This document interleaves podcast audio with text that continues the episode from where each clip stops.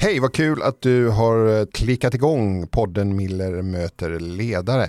Och eh, ett extra välkommen till dig Stina Andersson. Tack så mycket. Du vann FKL-listan 2019, alltså framtidens kvinnliga ledare som vi utnämner på ledarna. Ja.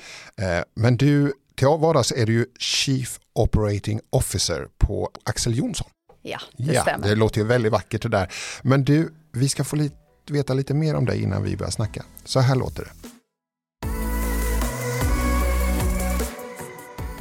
Stina Andersson är från Grangärde i södra Dalarna. Redan som tonåring började hon arbeta som reporter på den lokala tidningen men fortsatte aldrig journalistkarriären. Istället blev det studier vid Handelshögskolan och därefter arbetade hon som managementkonsult och fortsatte sedan till chefspositioner i först Kinnevik och sedan Tele2. I början av 2019 blev hon Chief Operating Officer på Axel Jonsson och samma år utsåg Stina Andersson till framtidens kvinnliga ledare.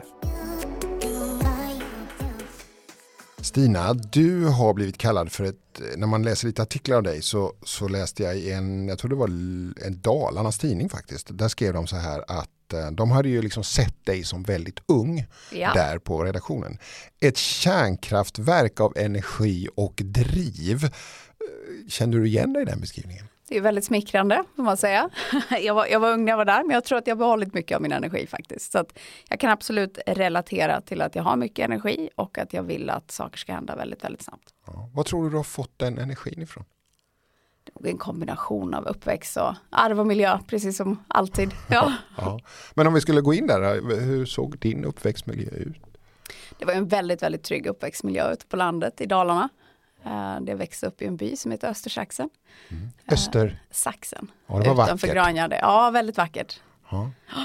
Eh, trygg miljö, fina grannar, eh, mycket kompisar att leka med, trygg familjesituation. Eh, mm. Ja. Och fanns det i den, i den världen, i, i den lilla byn, fanns det några ledarförebilder för dig där? Eh, Det fanns ju ett antal personer, det var många som, eller många, många, men det fanns ett antal personer som arbetade på ABB. Eh, Som i hela Ludvika kommun har ju ABB alltid varit ett väldigt starkt varumärke. Eh, Där många duktiga personer jobbar. Så att ABB har fått exponering mot väldigt tidigt och eh, träffat många seniora personer där. Så det var absolut en inspiration när jag var ung. Du tillträdde din nya tjänst i vintras eh, på en roll som var helt ny i organisationen om jag förstått det rätt. Ja. Vad är det du gör i praktiken? Det är en bra fråga, jag har fått den många gånger. jag ska säga att jag gör tre saker. Eh, Så det första är att vi har inlett ett arbete, eller vi har, vi har egentligen eh, arbetat nu sen i våras med att hitta nya investeringssektorer.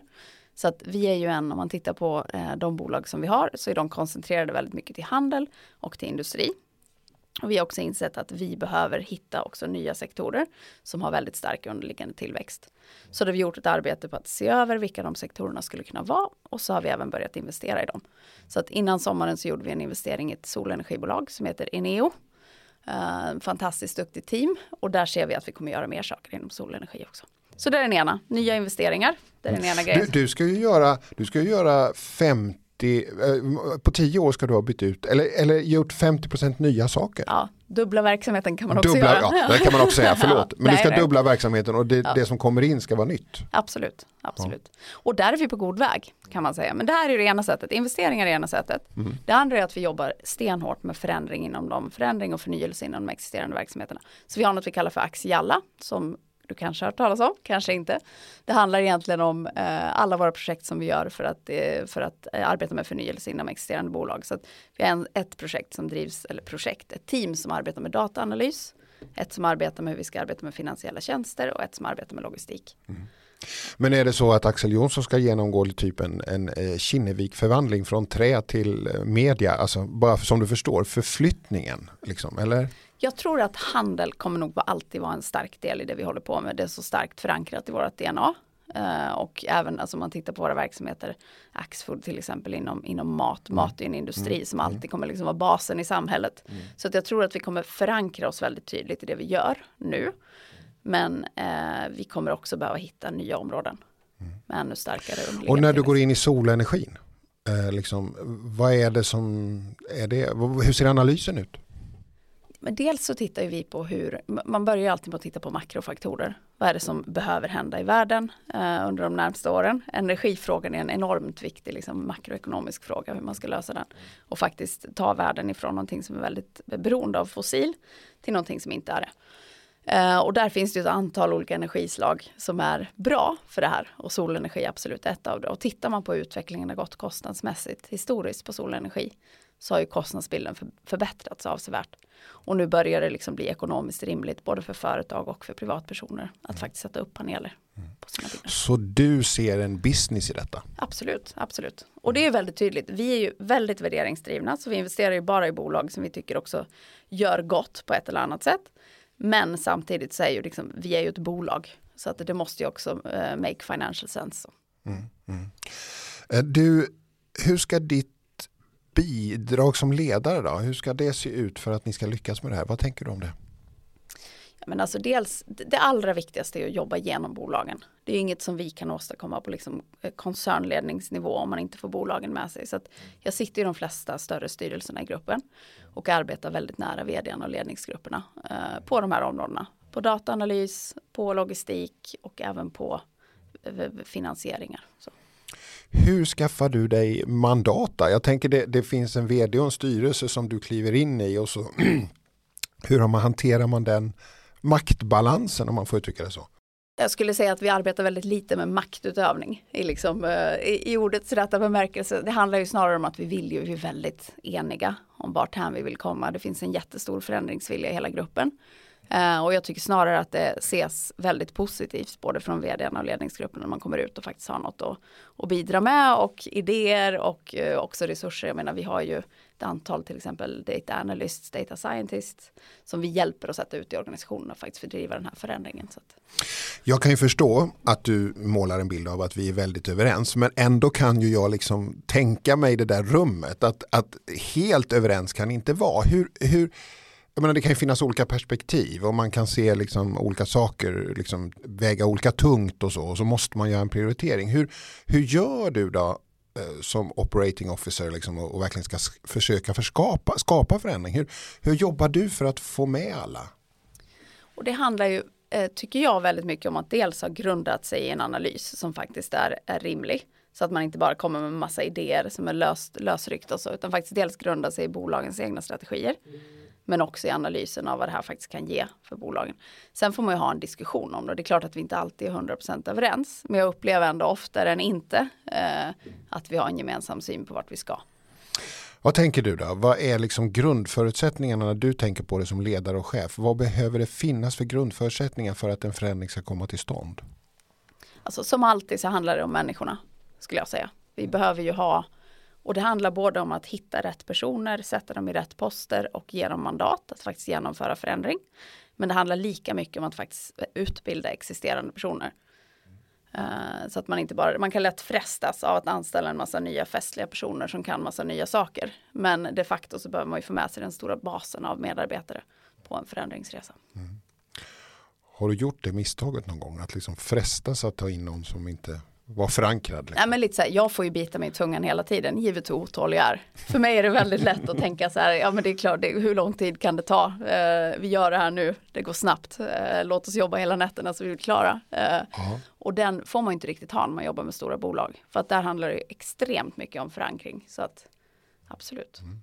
Och hur gör du då? Har du hur, hur håller du din egen så att säga iver? Hur, har du någon metod? Eller? Jag tycker på något sätt så är den här rollen perfekt för mig. För det handlar både om att driva förändringen i de existerande bolagen. Och där handlar det väldigt mycket om förankring. Och så handlar det om de här investeringarna. Där det är mycket lättare att bara springa direkt jättesnabbt på dem. Eh, och exekvera på saker. Så att jag tror för mig är det här en perfekt kombo. Jag får utlopp för lite av den här jätteotåligheten på investeringssidan och sen ändå kan liksom åstadkomma förändring på ett mer strukturerat och mer liksom välordnat sätt inom ramen för bolagen. I våras så följde lite konfetti över dig i ledarnas lokaler och det gjorde det därför att du blev framtidens kvinnliga ledare på en lista av 75 eh, kvinnor. Eh, alla upp till 35 års ålder. Sen får man inte vara med på listan länge.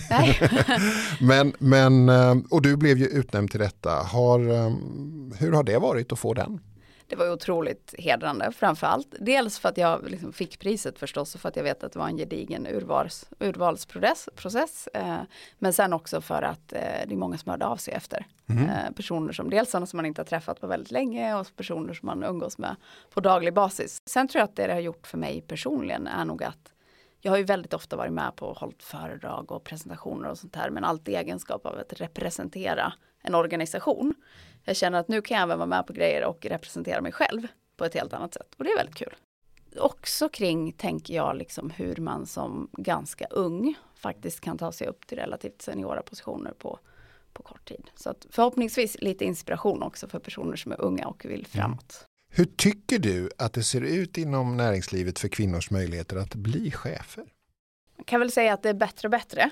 Eh, ja. Eh, onekligen så går det ju liksom framåt. Eh, men det är en väldigt lång väg kvar att gå tills vi faktiskt har uppnått eh, total jämlikhet även, även på chefspositioner. Vad är det du märker? Vad är det för hinder? Vad är det för attityder som finns kvar? Ehm, jag har ju tjatat väldigt mycket, känner jag själv, om det här med föräldraledighet. Mm. För mig är det en extremt viktig aspekt. Det är klart att åren mellan 30 och 40 är extremt viktiga ur karriärhänseende. Och om halva populationen då byter blöjor och andra halvan fokuserar på sin karriär, då är det ganska givet vad utfallet blir. Ehm, så att för mig är det väldigt viktigt att man liksom verkar så för... du vill ha en delad föräldraförsäkring? Eh, inte nödvändigtvis liksom lagstadgat delad, men jag tycker att från varje familjs perspektiv så vore det rimligt eh, att välja att ha som utgångspunkt att man faktiskt ska dela på det. Jag tror det är bättre både för familjen och för riket i stort. Hur ser det ut liksom i traditionellt mansdominerade branscher som du ändå rör dig i till stor del? Handel och industri. Alltså vad, vad, vad tänker du? Vad behöver hända? Men det är klart att vi ser att på, på eh, liksom den ultimata ledningsnivån så finns det fortfarande en obalans. Eh, vi ser också att det kommer upp väldigt många duktiga kvinnor nu, liksom underifrån, som har jobbat sig upp i organisationerna. Så alltså, förhoppningsvis eh, kan man tänka sig att det inom, inom en generation eller så faktiskt ska ha löst sig, bara genom att de här personerna kommer upp. Det är det ena perspektivet man kan ta. Det andra är att vi jobbar extremt aktivt också för att faktiskt promota kvinnor eh, för att ha en jämn fördelning när vi rekryterar eh, och så vidare. Så jag tror att det krävs ett väldigt aktivt arbete. Men det är nog också så att när, när mina barn växer upp så tror jag att de kommer ha en helt annan syn på världen. För de har inte växt upp i en verklighet där, där mammorna har tagit hela ansvaret hemma och där papporna har fokuserat på sin karriär. Så att, ja. Mm. Hur många barn har du? Tre. Hur gjorde ni då? vi har delat rakt av på allting. Alla föräldraledigheter. Så vi har haft ett år med varje barn och sex månader var när man läser artiklar om dig så är ju en röd tråd när jag har tittat och läst och sådär. Det är ditt driv, eh, både i hur du beskrivs men också i hur du beskriver dig själv och dina framtidsplaner. Och, och du vill framåt och nästa steg är en vd-position har du sagt. Uh, vad, vad, vad är det just i vd-rollen som lockar? Jag tror att den är perfekt utifrån perspektivet. Om man har lite driv och samtidigt tycker om att tänka strategiskt. Jag eh, har jobbat som strategichef affärsutvecklingschef både på Tele2 och tidigare på Kinnevik. Då har man ju, det strategiska finns ju med där. Om man sen också tycker om att jobba med bra personer för att faktiskt exekvera på strategier. Då tänker jag mig att det är den, den perfekta rollen. Ja. Eh, så när blir, när blir Stina Andersson vd då? det är en bra fråga. Jag har väl sagt någonstans att innan kommer inte ihåg vad jag har sagt, men innan, innan jag fyller 40 måste det bli. Ja, och, och, nu är du man, ja, 36. 36, så om, ja, fyra år, om fyra år så är du vd. Och vad vill du, inte för att du vill peka ut något bolag, men, men finns det någon område du skulle vilja liksom? Ja, vi har många spännande bolag i vår grupp. Uh, så någon gång, det, det, beror ju helt på vilka bolag som uh, går i vilka transitioner och så vidare. Men, men absolut, något där skulle jag absolut kunna tänka mig. Jag gillar ju konsumentvaruindustrier generellt, så att när man säljer någonting till konsumenter. Så. Du, vi kommer in där på den stora förändring som pågår, digitaliseringen. Uh, och, och vad, vad, vad, tänker du? Liksom, du ska både driva förändring internt samtidigt som du och de verksamheter du ska förändra också påverkas av en värld som genomgår en ständig förändring av globalisering och digitalisering. Hur, hur, hur förhåller du dig till det där? Jag skulle säga att den externa förändringen är snarare en katalysator för den interna. Så att jag tror att det hade varit väldigt mycket svårare att bedriva förändringsarbete internt om det inte hade funnits en extern push för det. Uh, så jag skulle säga att det finns ju en väldig samsyn kring att saker och ting behöver förändras baserat på att omvärlden förändras. Eh, så från det perspektivet är det väldigt positivt. Eh, mm. Mm. Vad tänker du när du tittar i glaskulan framåt? Eh, kommer vi, kommer vi ha några butiker kvar eller kommer vi handla allt över nätet? Eller? Jag tror absolut vi kommer ha butiker kvar. Ja. Det är mycket mer och speciellt skulle jag säga utanför storstäderna. Alltså här i storstäderna tror jag alltid vi kommer ha butiker för att det är så lätt för folk att bara gå förbi en butik och handla till exempel på vägen hem från, från jobbet. Eh, på mindre orter så betyder butikerna någonting helt annat också. Det är också en samlingsplats. Mm. Ett ställe där man faktiskt åker till för mer som en upplevelse också. Mm. Så att eh, jag tror absolut att vi kommer ha butiker kvar. Men kommer det vara ekonomiskt bärbart då? Jag menar det är, liksom, jag tänker det är så otroligt mycket billigare med en lokal någonstans ute i skogen som man skickar skjortor ifrån än att ha en äh, affärslokal mitt i stan och sälja saker. Absolut, det bygger ju på att folk fortsätter att komma till butikerna. Mm. Eller att man tänker sig att man använder dem också som utlämningsplatser för, för varor och så vidare. Sen kan man ju titta på olika affärsmodeller har ju olika bäring på e-handel versus i butiker. Så om man tittar på saker som har vet, eh, st stora ordervärden på små volymer, som till exempel makeup och parfymer och sånt där. Det är ganska lätt att skicka eh, online. Om man tittar på stora produkter, eh, till exempel Åhléns möbelsortiment, det är mycket, mycket dyrare att skicka hem till folk. Så att jag tror att det beror på lite också var man är i den här. På vissa ställen, mat är också otroligt dyrt att faktiskt skicka till folk. Så att på olika områden så kommer man ha olika liksom, ekonomisk fördel eller nackdel av, av e-handel. Mm. Men vi vill ju, för oss är det viktigt att tillgodose kundens behov. Så vill kunderna ha e-handel, då ska vi tillgodose det behovet. Vill de ha fysiska butiker, då ska vi tillgodose det. Ja. När vi talar om det här så finns det ett annan aspekt av det här och det är hållbarhet. Hur, eh, jag menar den här ökade e-handeln har ju liksom exploderat i paket som ska distribueras runt om och man kan läsa artiklar om liksom hur, hur mycket koldioxid det går åt att bara skicka saker fram och tillbaka och sådär. Eh, vad, vad, vad tänker du kring det? Jag menar Greta Thunberg har utmanat en, en hel vuxenvärld att liksom faktiskt eh, ta itu med de här hållbarhetsfrågorna. Vad, hur, hur vill du jobba med det?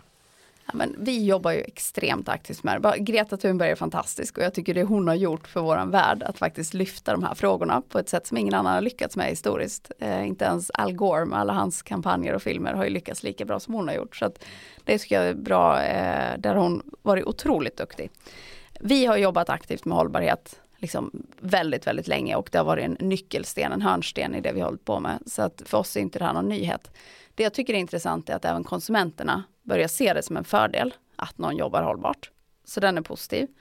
Det andra är ju att det finns ju, det är klart att det är, går åt mycket koldioxid till att skicka hem paket till folk och så vidare. Men där är det två aspekter man behöver jobba på, tre kanske, men det ena är ju att göra faktiskt förpackningsmaterialet mer eh, cirkulärt, dels att man kan återanvända det, återvinna det och att det är av sådana typer av förpackningsmaterial som faktiskt inte eh, inte skapar koldioxidutsläpp när de återvinns. Mm. Det andra är ju att man på rena transportsidan, där tror jag att vi kommer se en enorm förändring över de närmsta tio åren. Väldigt roligt att ha dig här Stina Andersson, alltså FKL-vinnare 2019 och eh, Chief Operating Officer på Axel Jonsson. Men du, jag tänker så här, du jobbar jättemycket förnyelse och du ska liksom eh, förändra portföljen eller liksom utveckla den, dubbla den och 50% ska vara nytt och så. Vad, vad, vad vill du ge för tips liksom till chefer och ledare i andra branscher som vill skapa förändring och förnyelse? Jag skulle säga att allt, hamn, allt eh, inleds med ledarskapet. Cheferna måste våga vara modiga och transparenta. Och man måste även skapa en miljö där det är okej okay att experimentera och där man inte har en förväntan på att varenda sak man gör ska uppnå ett hundraprocentigt resultat. Utan det, det, värsta man kan göra är att inte göra någonting. Utan man får faktiskt börja experimentera och sen eh, när man har experimenterat skala upp de experimenten väldigt snabbt. Så att var modig och våga experimentera.